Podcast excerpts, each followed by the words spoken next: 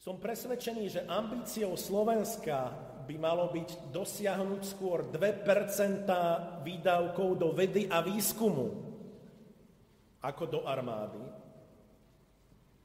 2% do vedy a výskumu je priemer Európskej únie. Keď chceme dobiehať nejaké vyspelé štáty, tak toto je konkrétny príklad, kde by sme to mali robiť. Reforma nášho školstva, ktorá za vlády Márie Terézie určovala trendy v celej vyspelej Európe. Dokonca predbehla vtedy najvyspelejšie britské impérium o 50 rokov. No za 250 rokov sa v tomto systéme nič podstatné nezmenilo. Že to nie je len vecou peňazí, všetci vieme. Ale vyhýbanie sa otázke financií pôsobí často len ako alibi neochoty niečo s týmto stavom robiť. Slovensko patrí medzi štáty OECD s najnižšími výdavkami na vzdelávacie inštitúcie v pomere k HDP.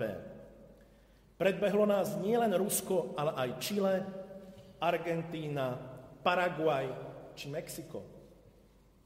Ešte horšie sme na tom s platmi učiteľov, ich úrovňou sa približujeme k Senegalu.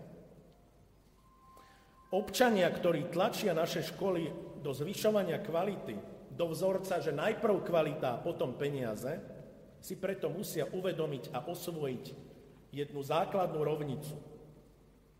S výdavkami na úrovni Latinskej Ameriky a s platmi na úrovni Afriky nemôžeme dosiahnuť úroveň západnej Európy. To proste nejde.